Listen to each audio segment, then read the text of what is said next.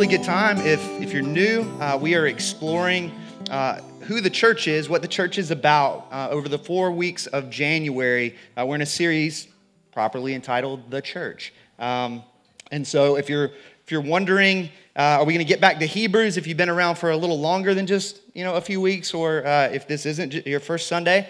yes, we're taking a break for four weeks, but we will get back into our study of the book of Hebrews when February rolls around. I began this series last week uh, with a simple question, and I want to ask it again as we dive in this morning to week two of this series. Last week I began with the question when you think of the church, what comes to mind? Now, that's a very broad question, right? When you think of the church, what comes to mind? How, how would you define the church? What is your perception of the church? What is the church supposed to be about? Uh, we're going to get after those kinds of questions throughout the course of, of, this series over the next several weeks. I mentioned last week that I don't think I'm going to say anything throughout the course of this series that's novel. Um, much of what I'm going to say this morning and in the weeks to come is stuff that you probably already know. You've probably already learned these things. We're going to talk about what makes the church the church. We're going to talk about the various pictures that the Bible uses to describe what the church is like. We're going to talk about the God instituted purposes and pillars for which the church exists. We're going to talk about the different activities within the life of the church that are a means of God's grace to you and to me. None of the truths that we're going to sit with, as I said last week, over the course of this series are hot off the press. My goal is not to reinvent the doctrine of the church. But as I mentioned last week, I, I, do want you to ask yourself a question over the course of this series, and not just once, but over and over again. Is my heart captured by these things that I readily embrace as theologically true? Is my heart captured? It's one thing to assent to various Christian uh, doctrines intellectually, um, but it's an altogether different thing to have those doctrines penetrate your heart, to capture your heart. Last week, I mentioned my goal was to awaken our hearts to the reality that you and I have an incredibly meaningful part to play in a very small chapter of a very big story of redemption that God planned before time began. That you and I, we're part of a real life fairy tale, an epic adventure, a rescue story for the ages, the likes of which the greatest fiction writers of all time couldn't possibly have dreamed into an existence. A story that, that God determined would be written before the foundation of the world, before anything that happened in Genesis 1 took place. A story bigger than the cosmos, a story bigger than time. And I argued that you and I exist as part of this rescue story for the ages in order that we might joyfully spend our lives for the glory of God. That that's what we were designed for from the beginning. The story that you and I find ourselves in is not ultimately about you or me. We talked about that last week. This story is ultimately about God. It's so easy to get caught up in thinking that the world revolves around us, that, that the starring role in this epic adventure is ours, that human history has been waiting for us to make our grand entrance onto the stage, and, and we're here so, this must be the most critical part of the story, the most critical chapter. And nothing could be further from the truth. From the very beginning, you and I, we weren't designed to be the center. Part of what it means to be the church is to let go of the empty chase of self exaltation, to embrace our supporting cast role None of us gets the role of the hero in this divine redemptive historical drama. If you've been around for any amount of time with us as a church, you know we talk about it all the time. That role, the hero role, is reserved for Jesus Christ alone. But that doesn't mean that our role in the story is meaningless. Again, we talked about this last week as well that according to the Apostle Paul in Ephesians 3, it's through the church that the diverse wisdom of God, the many colored wisdom of God, is made known. As a Christian, you are a metaphorical brush that God is using to add gospel color to the canvas of human history. And the audience looking in on the creation of this work of art is not only human, but angelic, according to the Apostle Paul. Both good and fallen angels are peering in to look at the, this canvas that God is creating through you and me, the church. We, the church, put God's wisdom on display for sinless angels to marvel at. And the fallen angels are forced to look at this canvas, a canvas that appeared dark and lifeless, and watch as God makes his triumph over them known with every brushstroke of color. It's really unbelievable. You and I, as the church, we have an incredibly meaningful part to play in a very small chapter of a very big story of redemption that God planned before time began. And I said last week that if that's true, And not only if that's true, but if that truth captures our hearts, we will find ourselves freed from two things. Number one, the empty chase of self exaltation, because this whole thing is ultimately about God's glory, not ours. And secondly, we will find ourselves freed from apathy towards Jesus and the church because we have a meaningful role to play in a rescue story for the ages. By God's grace, you and I get the honor and privilege of participating in the greatest story ever told. This morning, Here's what I want to do. I, want to come, come down from the visionary high altitude of last week and, and spend some time taking a look at the various pictures that the Bible uses to describe to us what the church is like. And my hope is that God would do this, that He would minimize the gap between the picture of the church that exists in our minds and the true picture of the church found in the pages of Scripture. And that what we see in the Scriptures this morning would capture our hearts.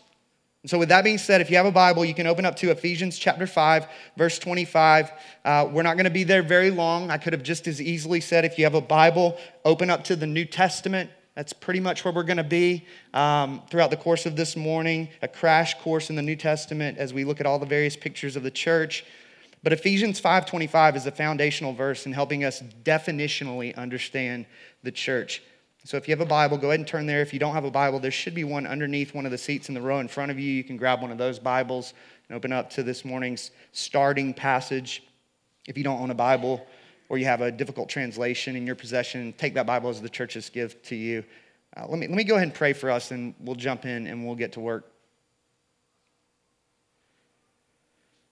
Great and glorious God who has invited us into a rescue story for the ages with the opportunity to put brushstrokes of gospel color on the canvas of human history by your grace and for your glory.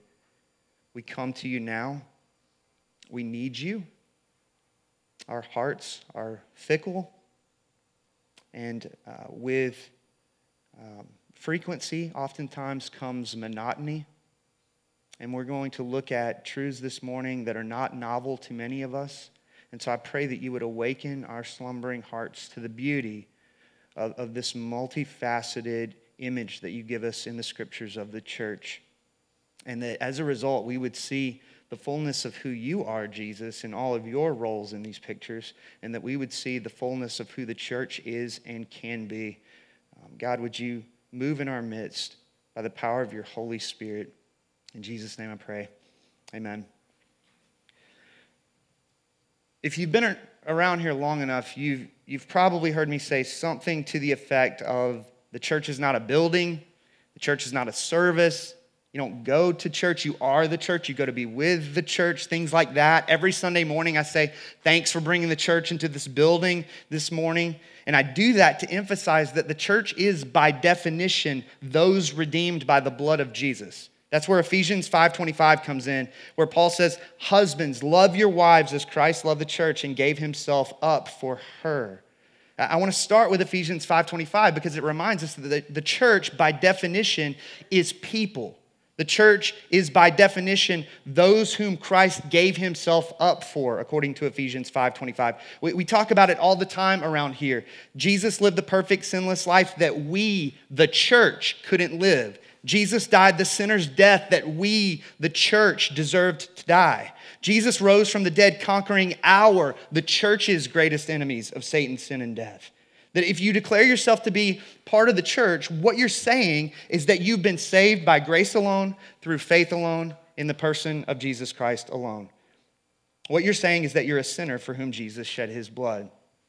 If you haven't been saved by grace alone, through faith alone, in Jesus Christ alone, then you are not the church by biblical definition. If you are not a self declared sinner for whom Jesus shed his blood, you are not the church by biblical definition. It doesn't matter how many services you attend, how many programs you participate in, it doesn't matter how many service projects you devote your time to in the community. The church is a people redeemed by the blood of Jesus Christ, according to the Apostle Paul.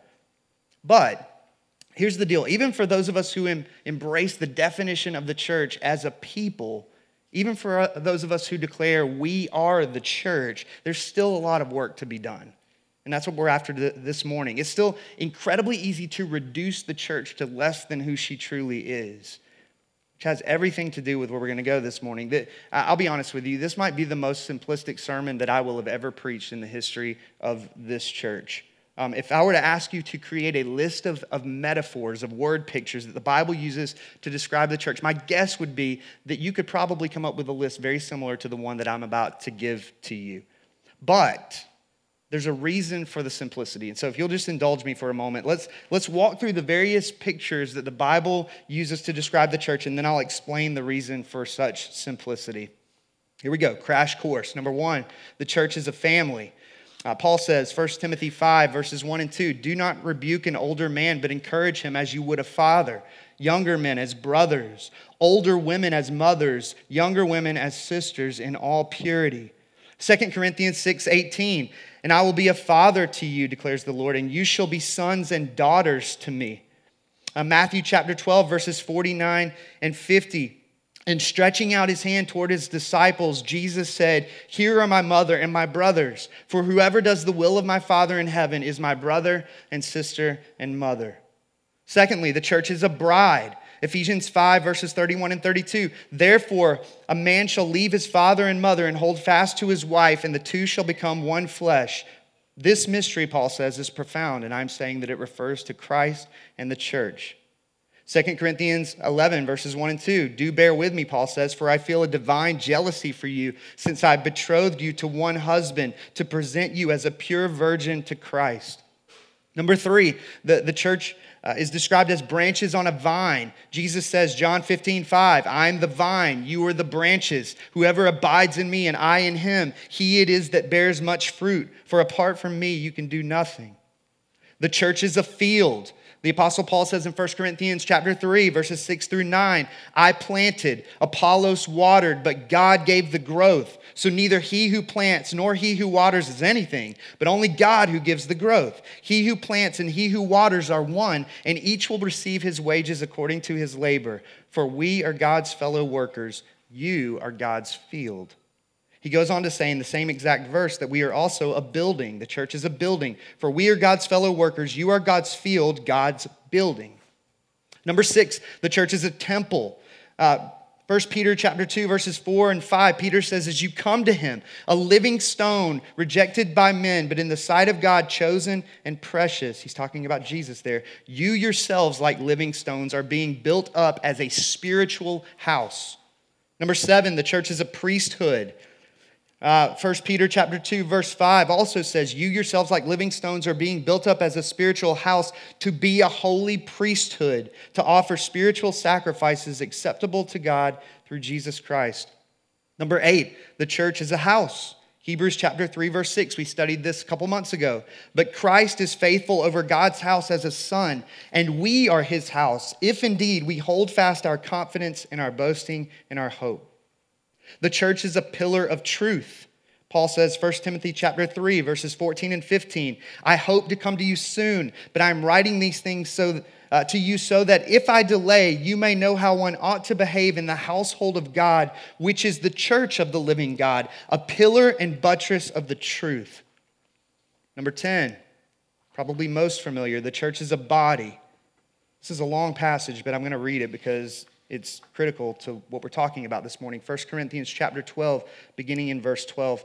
Paul says, For just as the body is one and has many members, and all the members of the body, though many, are one body, so it is with Christ. For in one spirit we were all baptized into one body, Jews or Greeks, slaves or free, and all were made to drink of one spirit. For the body does not consist of one member, but of many. If the foot should say, Because I am not a hand, I do not belong to the body, that, that would not make it any less a part of the body. And if the ear should say, Because I am not an eye, I do not belong to the body, that would not make it any less a part of the body. If the whole body were an eye, where would be the sense of hearing? If the whole body were an ear, where would be the sense of smell? But as it is, God arranged the members in the body, each one of them as He chose. He goes on to say, If all were a single member, where would the body be? As it is, there are many parts, yet one body. The eye cannot say to the hand, I have no need of you, nor again the head to the feet, I have no need of you. On the contrary, the parts of the body that seem to be weaker are indispensable. And on those parts of the body that we think less honorable, we bestow the greater honor. and our unpresentable parts are treated with greater modesty, which our more presentable parts do not require.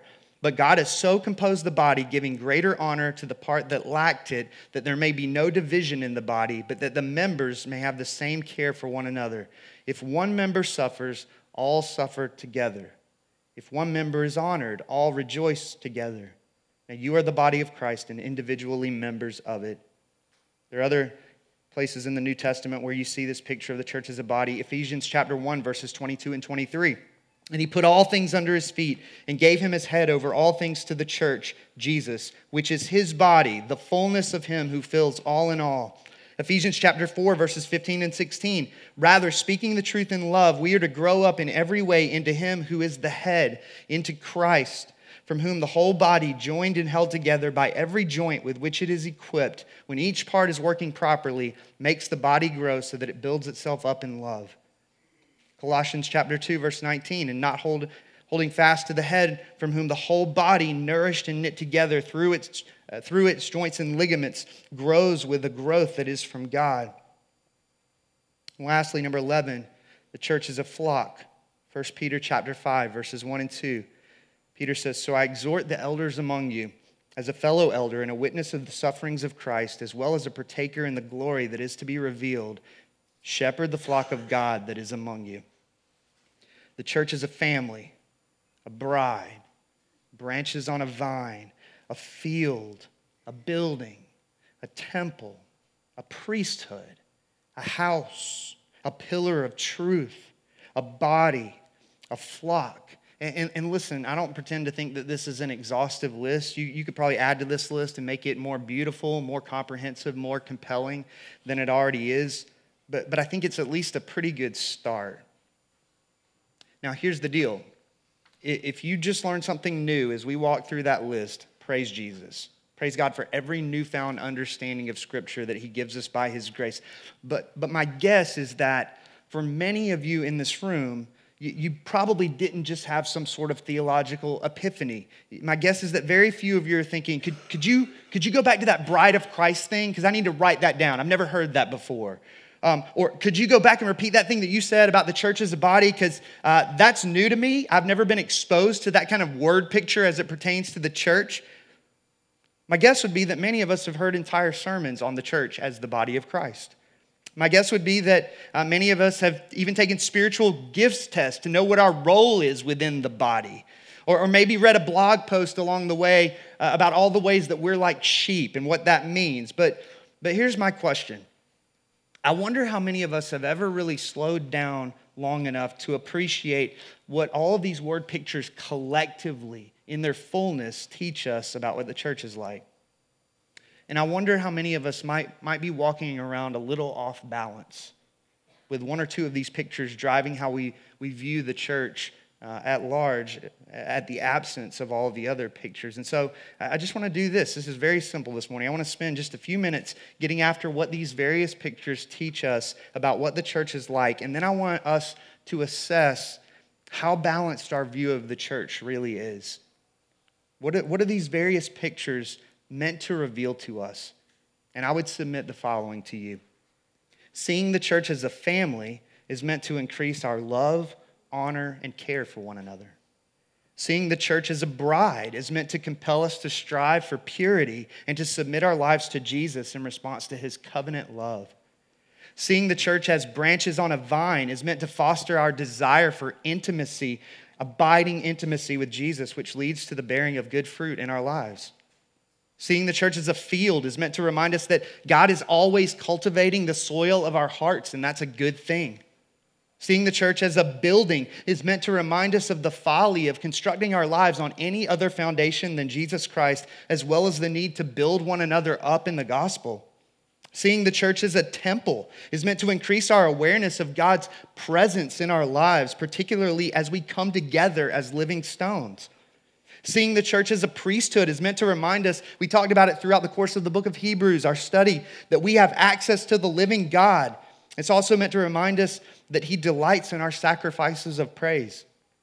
Seeing the church as a house is meant to remind us that God is building His church and the devil of hell cannot do a thing about it. Seeing the church as a pillar of truth is meant to remind us of our responsibility to promote and protect the gospel, holding it up for a watching world so that God's kingdom might be advanced. Seeing the church as a body is meant to reveal our need for one another and foster an appreciation for the diversity of gifts that exists among us. And lastly, seeing the church as a flock is meant to remind us of our need for the green grass of God's word, our need for protection from wolves, and our need for the chief shepherd's guidance and care. The church is really beautiful as you see it in its fullness in Scripture.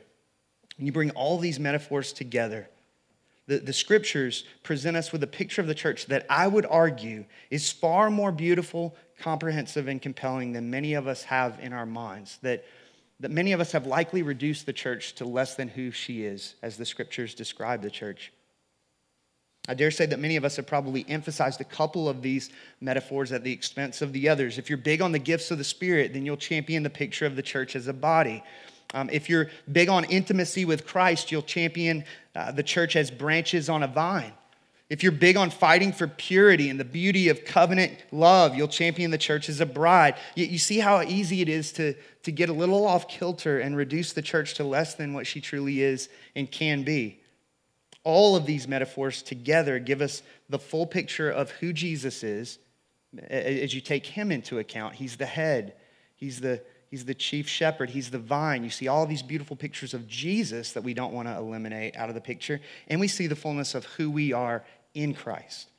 And so I would encourage you to, to ask yourself the question this morning how is the picture of the church in my mind incongruent with the picture of the church in Scripture? What's missing?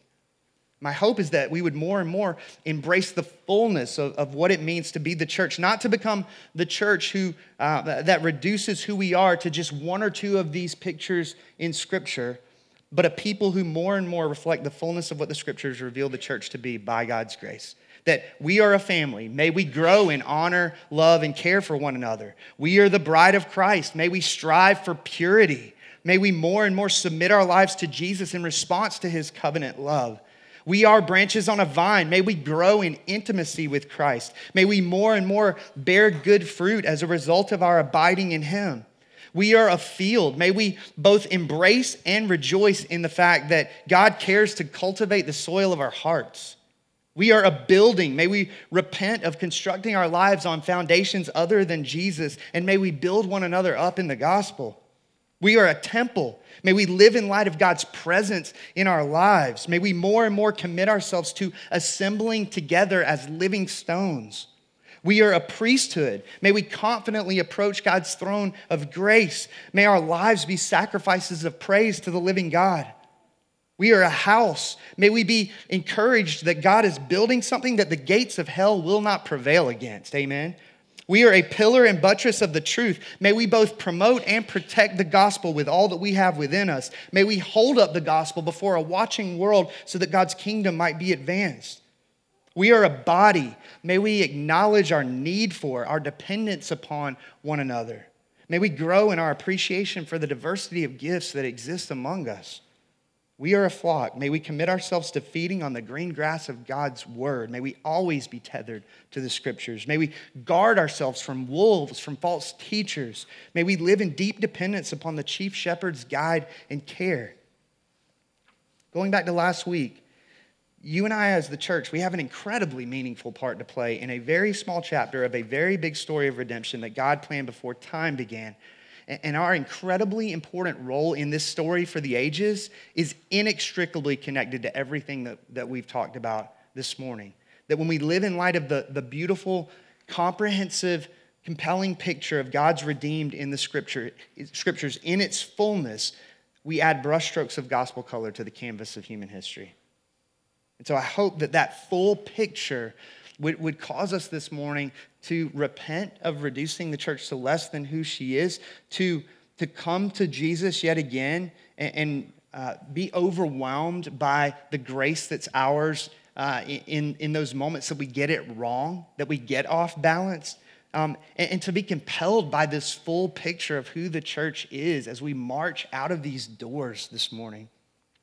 In a moment, we're going to move into a, a time of worship through the receiving of communion, uh, through song, uh, through prayer. There'll be people in the back to pray with you um, throughout the course of, of the remainder uh, of our time, at least singing. I'm going to come back up in just a few minutes after we, we do a little bit of, of singing, uh, worshiping God through song, and come out at a time of Q&A based on some of the questions that were texted in this week about the church. But between now and that moment of Q&A, um, the table is open. If you're a Christian, um, communion is for you. We take the bread and dip it in the cup, the bread representing the broken body of Jesus, the cup representing his shed blood.